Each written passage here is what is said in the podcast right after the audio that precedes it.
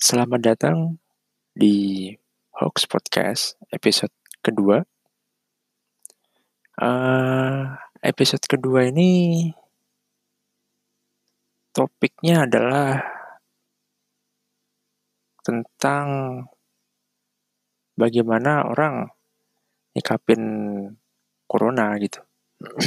Maksud gue, dengan makin banyaknya, dengan makin banyaknya orang yang positif di Indonesia itu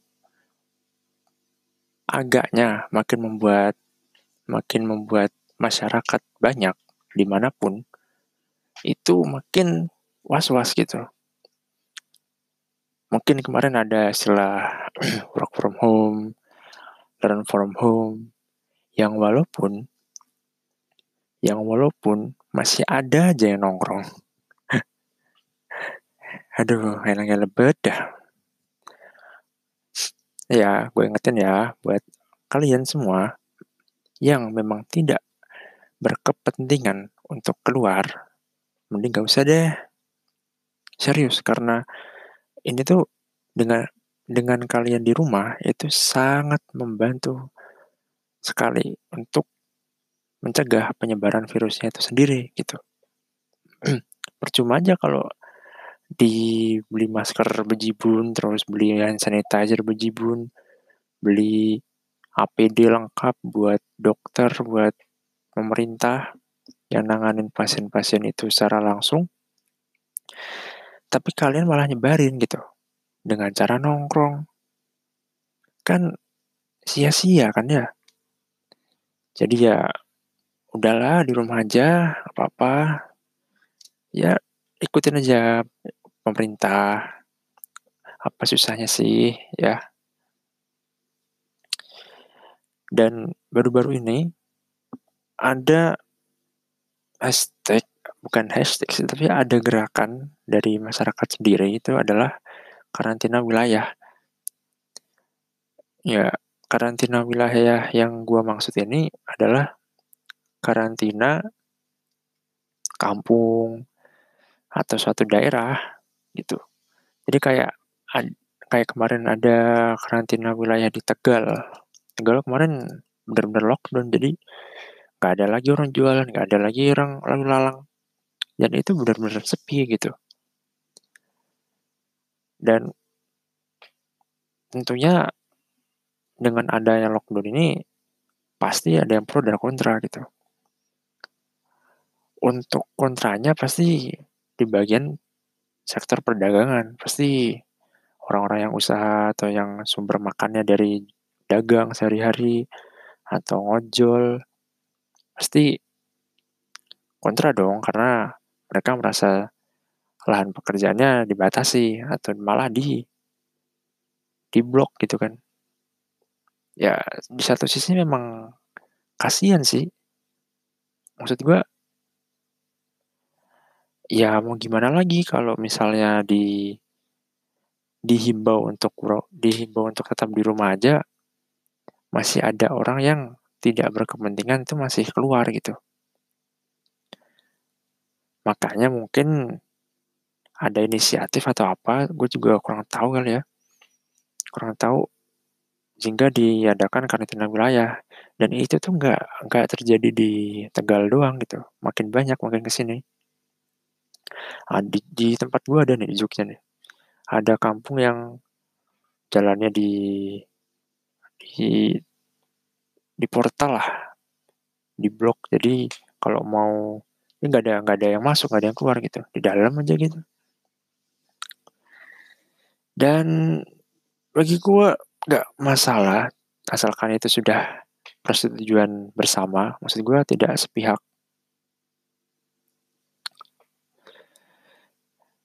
Ntar ada yang WA. Hmm, oke. Okay. Sampai mana gue tadi? Oh ya.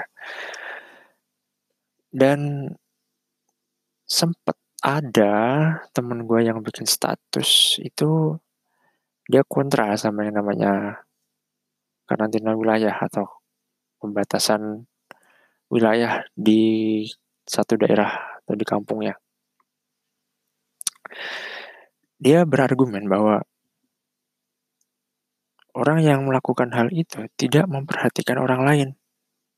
Dia tidak mem, apa? Buah. Aduh, gue kalau ngomong celameten Jadi orang yang melakukan karantina itu dia pikir adalah keputusan sepihak yang mana pasti merugikan orang lain. Teman gue berpikir kalau dilakukan karantina wilayah, apakah dia mikir orang makan dari mana, orang mau belanja juga gimana, ya mungkin enak ada nyetok, mungkin enak kalau yang kebutuhannya tercukupi.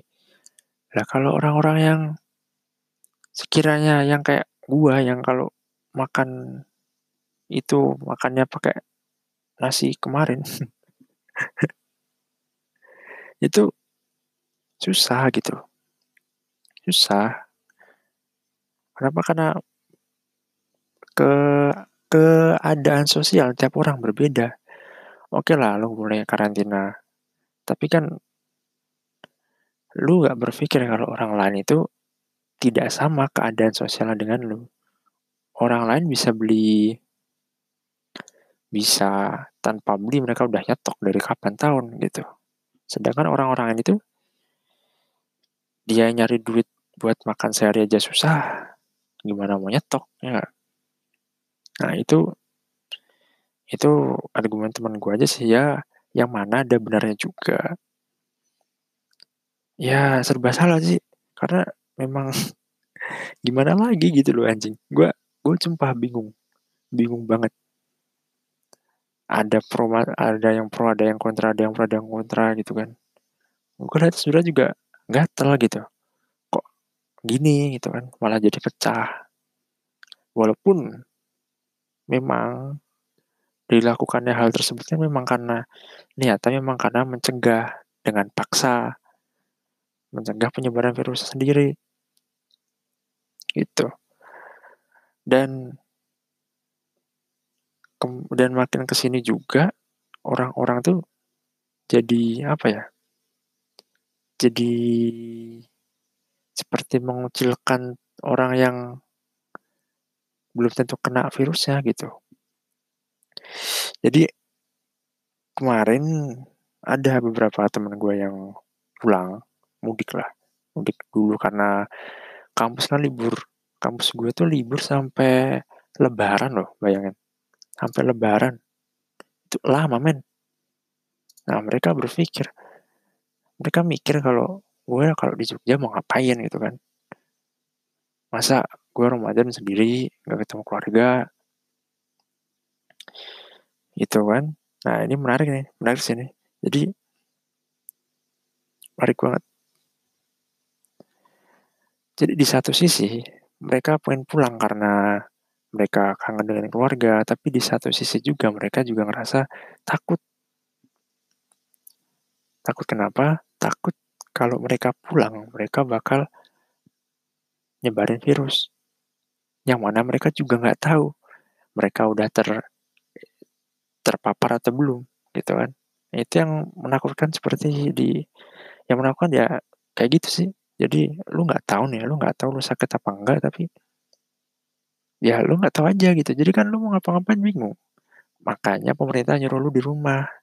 Itu tujuannya.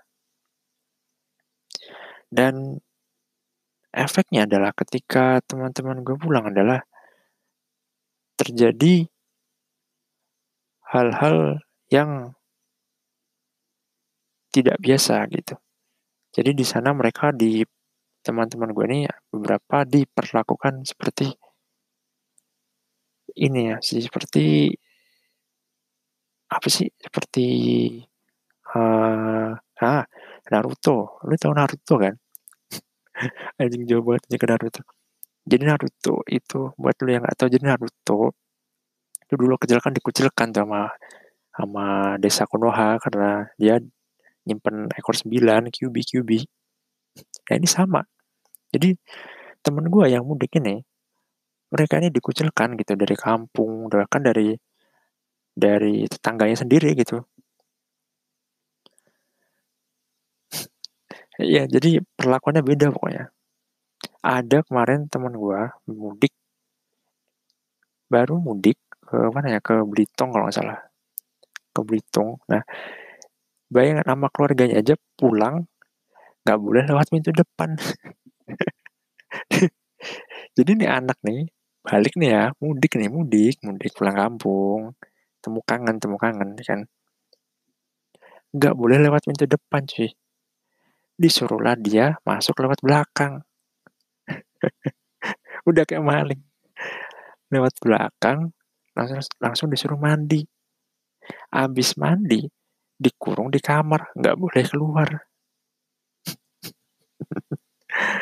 Anjir lucu banget. ya, ya gue ngerti sih, gue ngerti kenapa keluarganya sampai melakukan itu sih, karena ya, ya mudik boleh, cuma keluarganya juga masih was-was gitu kan, masih ngerti gitu. Kondisi sekarang kan tidak tidak seperti dulu gitu kan. Walaupun itu anak sendiri loh ya, digituin coba. Dikurung di kamar gue kebayangin ya. Oh ya ampun, nggak boleh keluar gitu. Itu aja baru keluarga, apalagi apalagi orang sekitar gitu loh. Terus yang kemarin juga ada tuh teman gue tuh pulang setelah di kampung tuh nggak ada yang nyapa sama sekali. Terus jadi gini, ini ini kalau gue bilang miris sih miris sih, tapi ya gimana ya. jadi temen gue pinjam motor nih ke tetangganya. Pinjam motor, pinjam tuh ya kan nah pas pas tetangganya itu ngasih kuncinya dia ngasihnya pakai pakai lu tau gak sih? pakai dua jari tuh. Jempol sama telunjuk doang. Kayak kayak, kayak ngasih makan ayam deh ujung-ujung jari doang. Sebegitu sebegitunya gitu loh. Kayak jijik banget itu loh. Nah pas dibalikin motornya dan kuncinya langsung dicuci dong sama apa yang punya sama yang punya langsung dicuci. Ya ampun ya ampun. Jadi temen gue merasa wah kok gue gini amat ya? Kayak kayak kayak gue nih tuh kena positif gitu kayak gue ini orang positif dijauhin gitu. Ya tapi ya gue ngerti sih kenapa kenapa orang-orang melakukan hal seperti itu. Ya gue paham gue paham. Gue pun kalau di posisi tetangganya mungkin akan melakukan hal sama. Eh tidak melakukan hal yang sama sih maksudnya akan melakukan hal yang hampir sama dengan tetangganya itu dengan orang tuh seperti jaga jarak terus nggak komunikasi dulu secara langsung ya kan.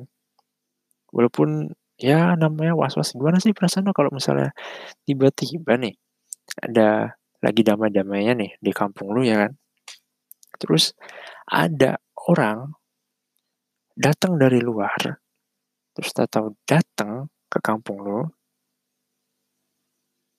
yang dia itu berasal dari ya katakanlah zona merahnya lah katakanlah Jakarta gitu nah pasti yang yang lu pikirin pertama kali adalah anjing. anjing. Gua harus gua harus sembunyi gitu. Jaga jarak. pasti itu, pasti. Kenapa? Karena kita nggak pernah tahu men, lu di jalan tuh lu di jalan nanti kena apa, lu di jalan kontak sama siapa, itu. Walaupun lu ngomong kalau gua aman-aman aja kan itu tidak membuktikan sesuatu. Ya itulah yang membuat orang-orang khawatir. Itu loh. Jadi ya wajar aja sih kalau orang sampai begitu karena ya sekarang gini deh, pemerintah nggak bakal ngeluarin ngeluarin statement kalau nggak boleh mudik. Itu kalau nggak ada alasan men. Ya pasti alasannya itu. Karena takut ya nanti lu berasal dari kota yang zona merah, atau katakanlah Jakarta, dan lu nggak sadar itu udah terpapar, udah terpapar corona sendiri, dan lu tiba-tiba mudik, lu nyebarin orang-orang yang ada di kampung lu, terutama orang rumah lu. apalagi ada orang tua. Dan kasihan aja kan mereka kan orang tua gitu kan. Kalau sampai kena kan mereka imunnya juga lebih rendah dari kalian yang masih muda gitu kan. Jadi ya kalau misalnya mereka terpapar langsung gejala langsung keluar, langsung muncul gitu.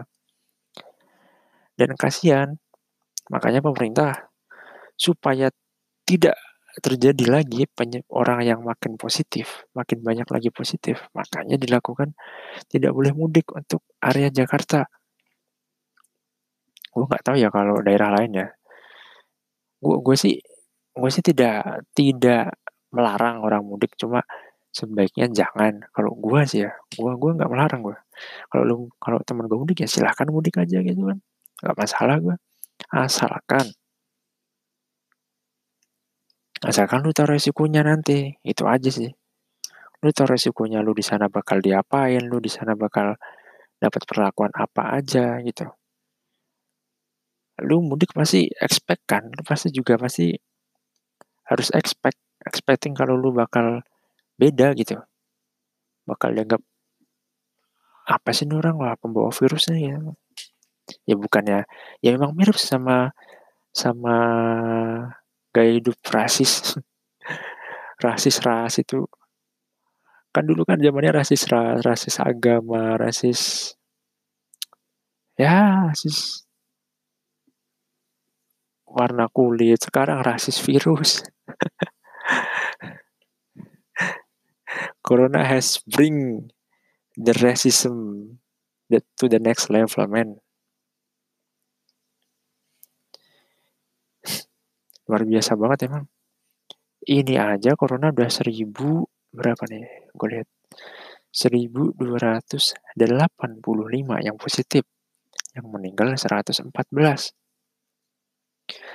men awal corona itu bulan apa sih ya? Bulan Maret kali ya? Ya bulan awal Maret. Awal Maret kan enggak Februari kali ya? Februari Februari akhir itu aja awal baru tiga, sekarang tiba-tiba udah seribu. Ini membuktikan kalau cepet banget gitu loh penyebarannya tuh.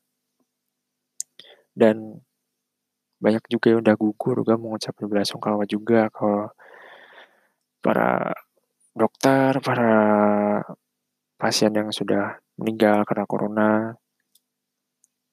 Semoga amal ibadahnya diterima dan untuk kalian yang masih sehat, tolong tolong di rumah aja kalau memang gak ada kepentingan, terus jaga kesehatan, jaga imunitas, apalagi ini juga musimnya musim hujan gitu kan.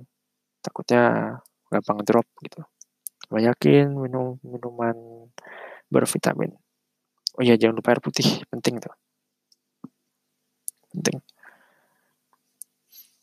Wah, tuh pokoknya nyetok buah. Jadi kalau bisa nyetok buah sih kalau menurut gue apa pun itu nyetok buah. Buah-buah yang mengandung serat mengandung antioksidan agar imunnya kuat gitu. Karena kan semua balik lagi ke imun. Ngeri ih.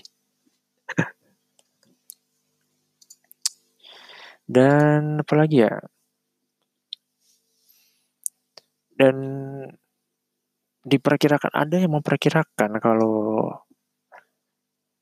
wabah ini tuh selesai di ujung April gitu.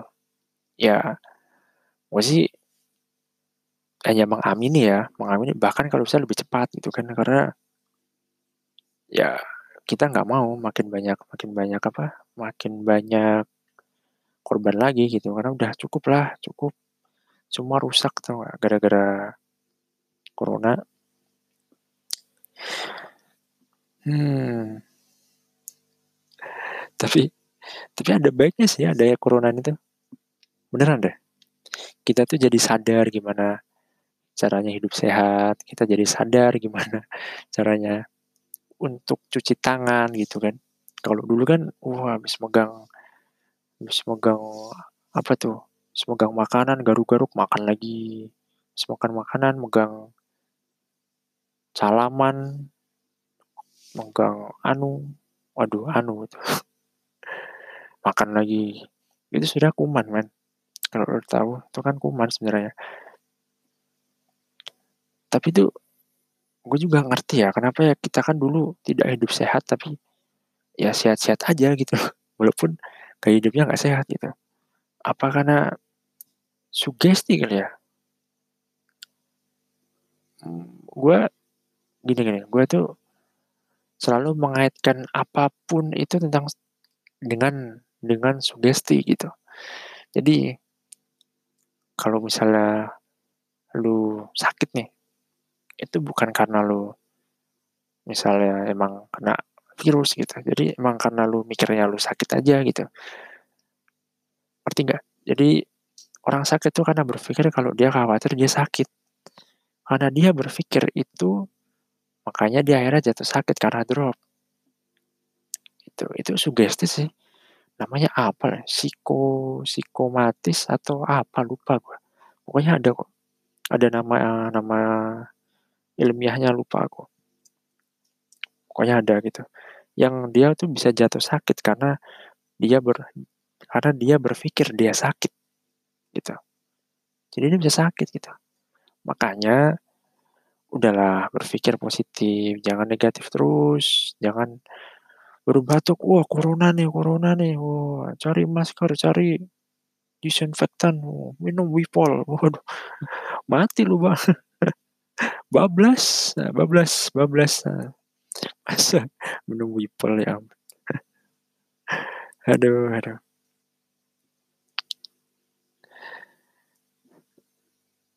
Parah sih parah parah parah.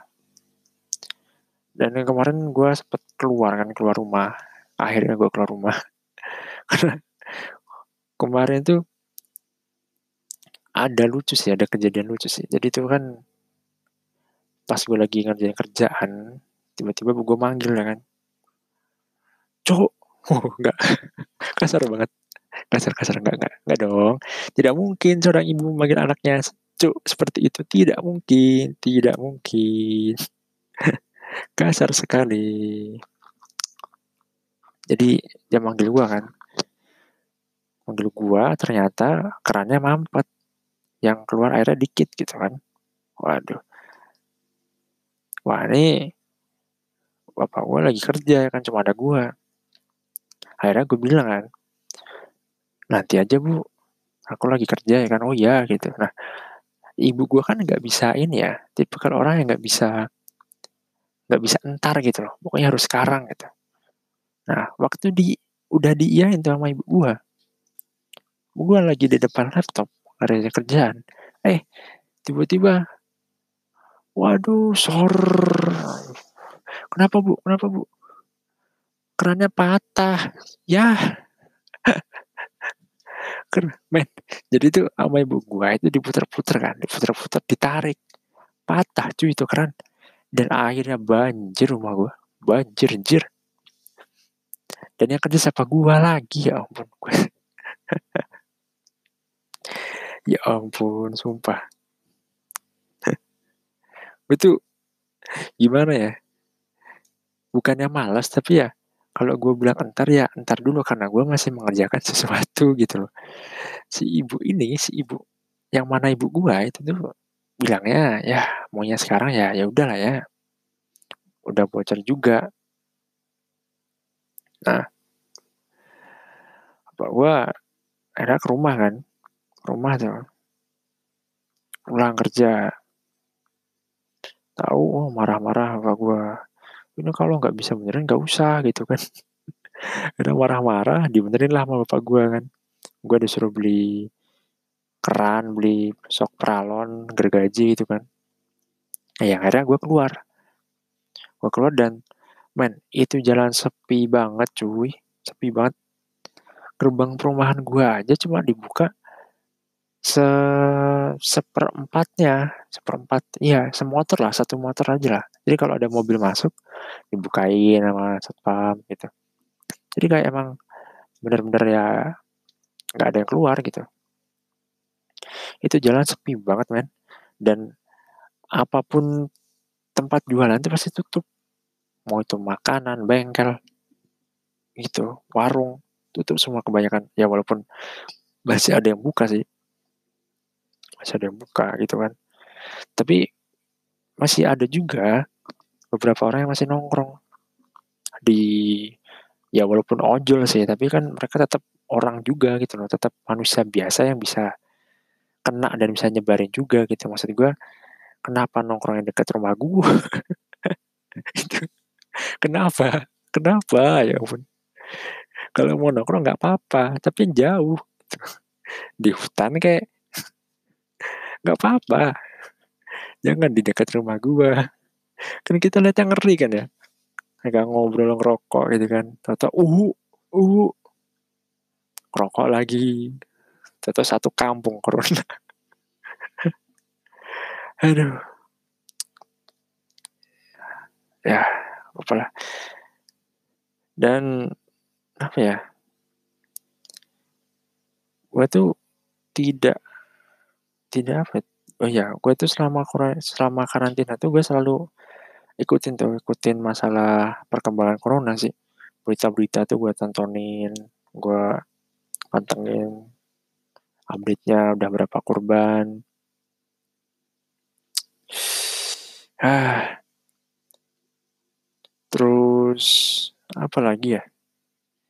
Dan oh ya gue sempat ibu gue ibu gue sempat belanja belanja ke salah satu supermarket di Jogja. Dan itu tuh gila men. Satu apa namanya satu boot atau satu apa satu rak lah. Apa sih gue nyebutnya? Itu tuh abis bis. Jajanan lah kebutuhan pokok itu abis ludes gitu kosong. Boboan juga tipis kata ibu dan orang-orang itu aja yang pun itu nyari troli aja sisa satu, men. Bayangin troli sisa satu. Itu lama-lama gue beli troli sendiri anjir. Kalau belanja, bawa troli sendiri. saking gak adanya. Ya ampun, saking banyaknya orang-orang mau nyetok gitu kan karena kan emang semuanya kan sekarang di karantina kan jadi kalau bisa tidak keluar kalau nggak penting gitu ya paling keluar cuma belanja ya kan? Dan itu tuh habis bis gitu. Maksud gue juga ya banyak orang juga yang nyetok gitu. Ya gue harap cepat selesai lah nih masalah. Karena kalau nggak cepat diselesain makin ini deh makin parah ke depannya. Makin makin parah mau itu ke ke ekonomi maupun ke apa kesehatan ini masyarakat juga kan. Nggak baik juga kalau lama-lama gitu karena mengganggu banget. Maksud juga mengganggu banyak hal-hal yang pasti terganggu tanpa tanpa adanya apa keramaian dan lain sebagainya gitu. Seperti kayak kita kan bentar lagi mau Ramadan nih. Ramadan. Kita diuji sama corona ini. Besok lagi kan ini aja Jumatan. Jumatan aja udah nggak boleh di masjid. Jemaah nggak boleh di, masjid. Karena takutnya nyebar juga kan. Nah, besok gimana kalau teraweh gitu loh. Teraweh terus ya ampun nggak ada apa nggak ada Gak ada takbiran yang menakankah gak ada anak-anak perang sarung di masjid. Gak ada anak-anak perang sendal gak ada anak-anak main petasan waktu teraweh gak ada gak bakal ada lagi. Anak-anak yang waktu selesai al-fatihah itu aminnya kurang ajar men. Amin aminnya kurang ajar. Walau dolin amin Ya ampun. Gak ada yang anak-anak yang injek-injekan kaki. Aduh, ya ampun. Nah, pasti ada satu lagi yang mungkin gak ada di Ramadan. Ngajak bukber. Nah, gak ada tuh besok kayak. Gak ada pasti tuh besok yang ngechat di grup kan. Bukber kui, bukber kui gitu kan. Gak bakal ada. Gak bakal ada men.